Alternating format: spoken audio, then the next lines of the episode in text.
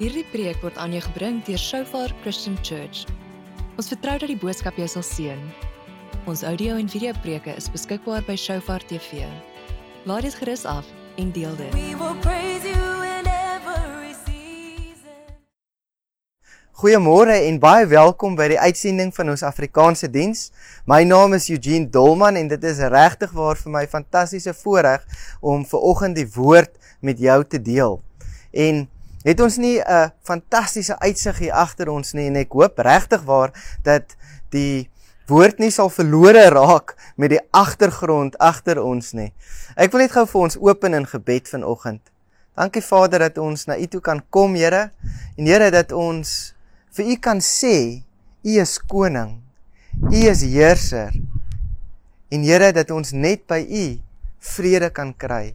Here dat U ons veilige vesting is, Here in die middel van moeilike tye enige tyd Here kan ons na U toe kom Here en ons kan veiligheid by U kry Here.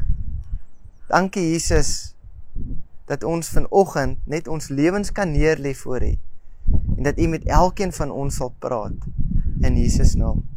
Amen. Ek wil vir julle vertel van hierdie vriend van my wat 'n hospitaalbestuurder in Johannesburg area is en net die getuienis van wat die Here in sy lewe kom doen het. Nou, jy kan jouself indink dat dit 'n verskriklike moeilike werk is om hospitaalbestuurder in hierdie tyd te wees. Maar wat hy reg gedoen het van die begin af is, hy het na die Here toe gegaan en hy het vir die Here gevra om hom te help in hierdie tyd. En so het hy gegaan en ook 'n gebedsgroep gestig van mense wat hy ken om vir hom in hierdie tyd te bid. En in hulle hospitaal was daar al soveel dinge wat gebeur het, maar soos wat hulle gekom het en na die Here toe gekom het, het dinge net so verander in hulle hospitaal. Daar's ewe skielik is daar samewerking tussen die dokters en die hospitaalbestuur en al die mense probeer nou vir die eerste keer saamwerk. Maar een van die dinge wat hy gedoen het is hy het gegaan en hy het die hele hospitaal gaan salf. En op hierdie huidige oomblik dink ek het hulle nie een persoon wat positief is met COVID in die hospitaal nie. Om die waarheid te sê, het hulle ongevalle afdeling heeltemal leeggeloop en het hulle eintlik so 'n rustige tyd gehad. Ja, die begin was baie erg want hulle moes al hierdie regulasies agter mekaar kry en hulle het ook 'n pre, die pres gehad wat probeer om stories te versprei wat nie heeltemal waar was nie, maar die Here het deur hierdie tyd sy hand gevat en hom gedra. En Ek wil ver oggend hê dat ons net in hierdie tyd net nou so 2 minute stil raak en kom ons hou hande vas as familie en kom ons bid vir al die mense wat in hospitale werk wat in die regering werk wat help om teen hierdie virus 'n stryd aan te voer. En kom ons hou hande vas en kom ons bid nou vir die volgende 2 minute net hardop want in Stellenbosch self is daar op die oomblik redelik baie mense wat uh, geïnfekteer is met COVID en ons kan nou saam as gelowiges net bid sodat die Here ook die wat in moeilike omstandighede is dat hulle sal uitreik na hom toe en dat hulle ook in hierdie tyd hom sal ontmoet. Dankie Here dat ons net ver oggend vir U kan sê dat ons absoluut afhanklik is van U. Here dat ons niks uit ons eie krag kan doen Here. Maar Here dat dit net deur U krag is wat ons in staat is, Here. Here, ons kom bid spesifiek vir elke werker, elke hospitaal, Here, in hierdie hele Wes-Kaap, Here. Elke dokter, elke verpleegster, Here. Elke persoon wat direk werk, Here, in hierdie tyd om teen hierdie virus te beklei. Ons kom vra Here dat daar groot getuienisse sal kom in hierdie tyd in die naam van Jesus. Amen. Ek wil vir oggend vir ons lees Psalm 18 vers 3. Die Here is my rots, my vesting en my redder, my God en my rots by wie ek skuil. Hy is my skild, my magtige redder, my veilige vesting. En vanoggend wil ek hê ons moet na so 'n paar skrifte gaan kyk in Psalm 62. Ons gaan die hele Psalm 62 deurwerk, maar hoe ons God as ons veilige vesting kan beleef in ten spyte van tye wat dit moeilik is. En ek het onlangs 'n groep bygewoon waar 'n klomp manne wat gelowiges is, is getuig het van hoe die Here vir hulle deurgekom het.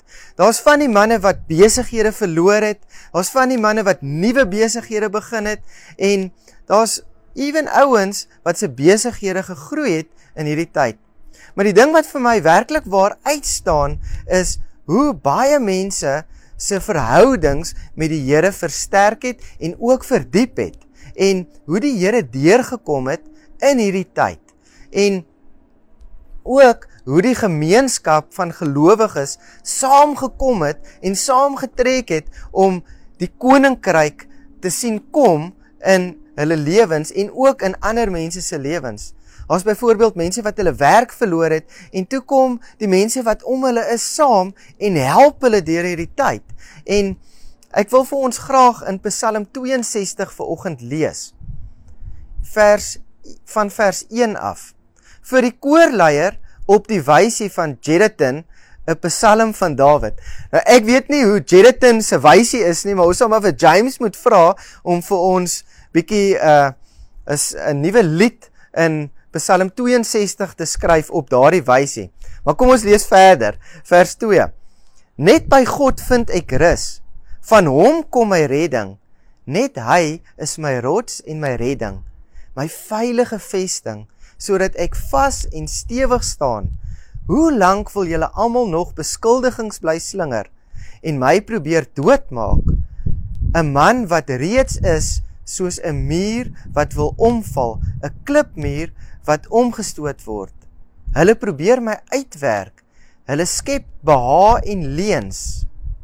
Met die mond seën hulle en die hart vervloek hulle. Nou een van my vriende het 'n paar jaar gelede deur 'n vreeslike moeilike tyd gegaan. Hy was in 'n situasie waar hy onverwags geretrench was en ewe skielik is hierdie groot ding waar hy nie 'n inkomste het nie. En dit was 'n verskriklike moeilike tyd vir hom en sy familie. Maar dit is so getuienis dat nadat hy sy werk verloor het, het hy al nader in die Here gekom en so vir die Here gevra vir wysheid in hierdie tyd en vandag het hy sy eie besigheid begin en oor hierdie hele um grendeltyd kon hy in 'n ander provinsie sit op 'n plaas en sy werk nog steeds doen. En ek kan onthou hoe moeilik dit was toe hierdie nuus net gebreek het. Maar ek kan ook onthou hoe hy homself versterk het in die Here in daardie tyd. En miskien het jy jou werk verloor, miskien het jy jou besigheid verloor in hierdie tyd. Maar ek wil jou uitdaag om nader in die Here te kom, want hy is ons veilige vesting.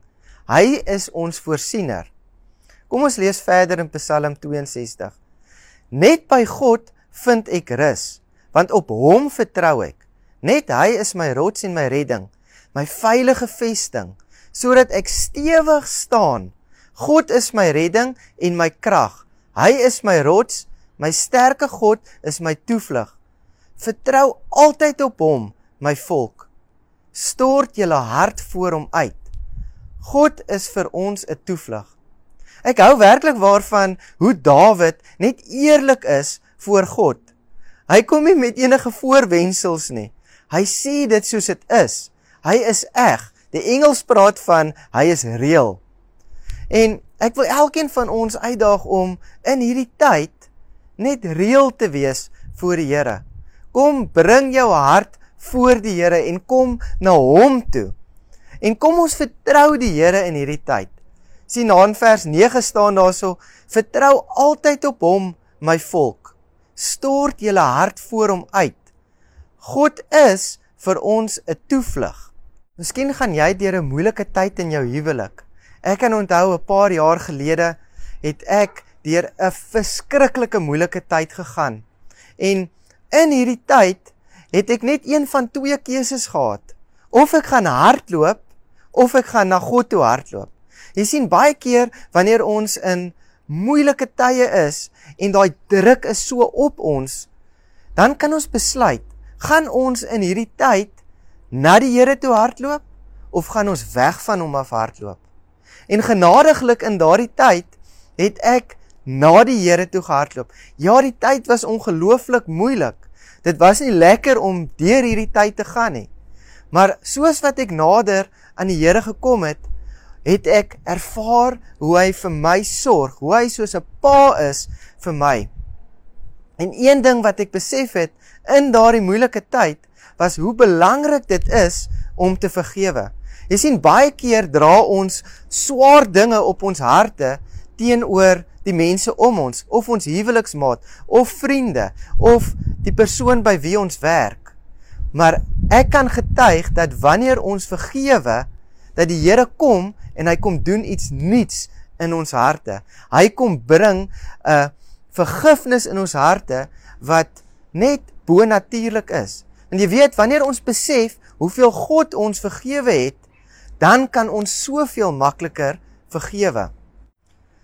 Kom ons lees verder in Psalm 62. Mense is verganklik. Mense is niks. Op 'n skaal wys hulle geen gewig nie. Saam is hulle minder as niks. Moenie op geweld vertrou nie. Roof sal jou niks in die sak bring nie. As jou rykdom toeneem, moenie dat dit jou te na aan die hart lê nie. Een ding het ek God hoor sê. Nee, twee dat net God mag het en 'n mens net op U Here kan vertrou en dat U met elkeen handel volgens sy verdienste. sien die vraag vanoggend wat ons onsself kan afvra, waar is jou veilige vesting? Is ons vesting in ons finansiële skatte of in ons aftree aan die tyd of in ons spaargeld? Daar's baie plekke waar ons 'n vesting kan vind buite God. God, een van God se name is Jehovah Jireh. En dit kom uit die storie uit waar Abraham vir Isak na die berg toe gevat het. En meeste van ons weet wat daar gebeur het waar Abraham vir Isak moes geoffer het. En toe Abraham gegaan het, het hy net geweet God is sy voorsiener. Hy het geweet Jehovah Jireh, die een God sal voorsien. En op daardie stadium het hy nie geweet presies hoe God sou voorsien nie, maar hy het wel geweet God sal voorsien. Hy het geweet God sal voorsien. Ons moenie vasgevang word in die voorsiening nie, maar ons moet weet dat God die voorsiener is. Sien as ons gaan kyk na die Israeliete het hulle deur die woestyn getrek en Baie keer het hulle net in die voorsiening vasgekyk en hulle het vergeet om in die voorsiener te glo en te glo dat hy sal voorsien. En is ons ook nie baie keer dieselfde nie. Ons verwag en wil graag daai voorsiening hê, maar baie keer verloor ons ons sig van die voorsiener. God is ons voorsiener en hy het vir Jesus gestuur as ons voorsiening. Kom ons glo, kom ons vertrou die Here ook in hierdie tyd waar dit in baie huishoudings baie moeilik gaan. 'n Ander vraag wat ek kan vra is, waar spandeer ons ons tyd en geld? Wandel ons in die gees of wandel ons in die vlees? Lei jou vesting jou nader aan die Here of lei dit jou weg van die Here. Waar is jou vesting? As ons gaan lees in Jesaja 28 vers 15 wat sê: "Julle spog. Ons het 'n ooreenkoms gemaak om die dood te ontkom. Met die graf het ons ooreengekom. As die Assiriërs kom, sal hulle ons nie tref nie, want ons het leuns ons veilige vesting gemaak, valsheid en bedrog ons skuilplek." Jy sien, nou is 'n goeie tyd vir ons om te gaan kyk waar is die leuns wat ons 'n vesting gemaak het in ons lewens. Jy sien, daar's baie areas waar ons nie God vertrou as ons voorsiener nie. sien, God is so lief vir elkeen van ons. En ek wil graag vir julle nog 'n storie vertel wat 'n paar jaar gelede gebeur het. Ek en my seun, hy was so 4 en 'n half jaar oud, het vakansie gehou en soos soos wat ons hierdie dag net bietjie see toe gaan en ons toe terugkom van die see af, toe ry die eienaar van die maatskappy waar ek van tevore gewerk het verby. En soos wat hy verbyry, stop hy by ons en hy begin toe 'n geselsie aanknoop met ons en ehm um, toe hy nou besig is om te gesels, toe is daar nou karre wat agter ons begin stop en ek sê toe vir hom ry net so entjie aan by een van daai parkeerareas en dan kan ons lekker verder gesels. En toe hy nou wegry so entjie aan toe vra Daniel vir my: "Pappa, wie is daardie oom?"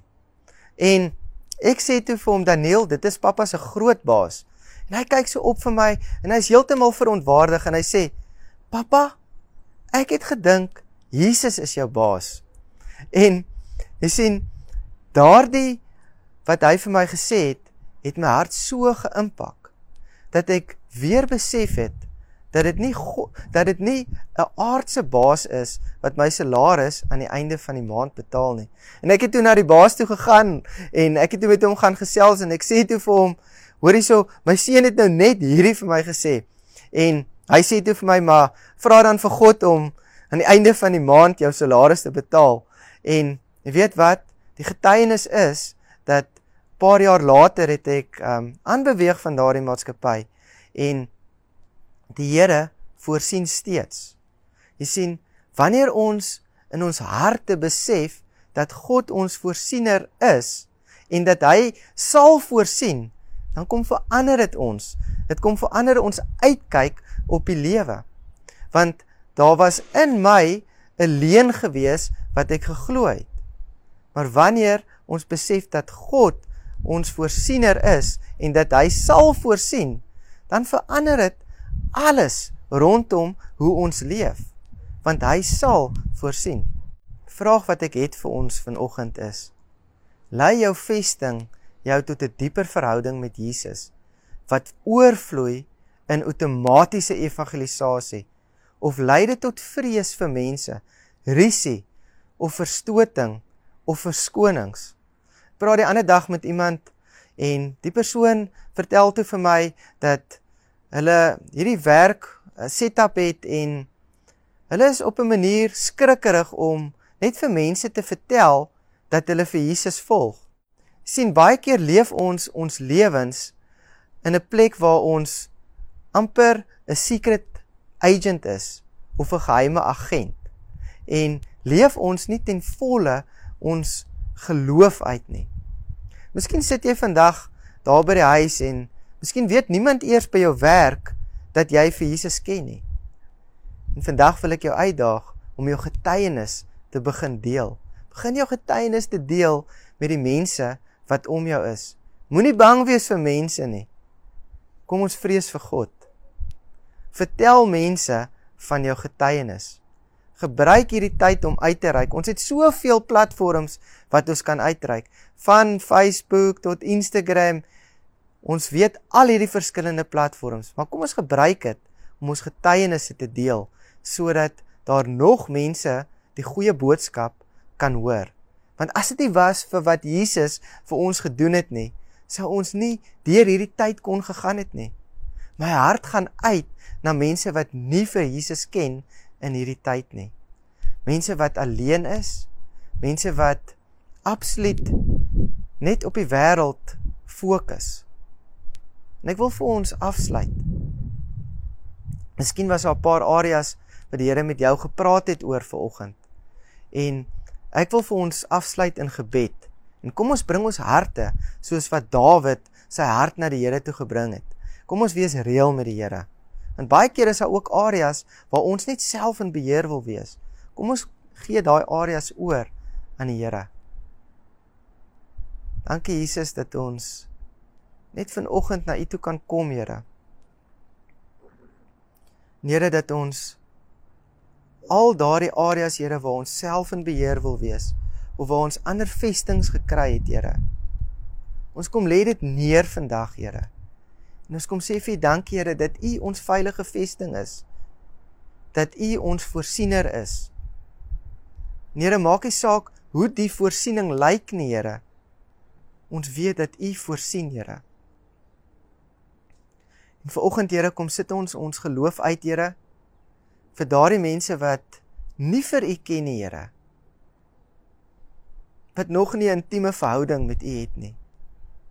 Here, ons kom vra dat U vir ons as die werkers gebruik om U koninkryk te laat kom, Here. Rig die werkers op, stuur hulle uit in die oes want die oes is reg. Dankie dat U ons veilige vesting is. In Jesus naam. Amen. Mag elkeen van julle baie geseënde week hê en mag julle die Here se teenwoordigheid en sy veilige vesting elke dag beleef. Dankie dat jy hierna geluister het. Ons preke is beskikbaar by Shofar TV. Besoek www.shofaronline.tv om dit af te laai. You are ruling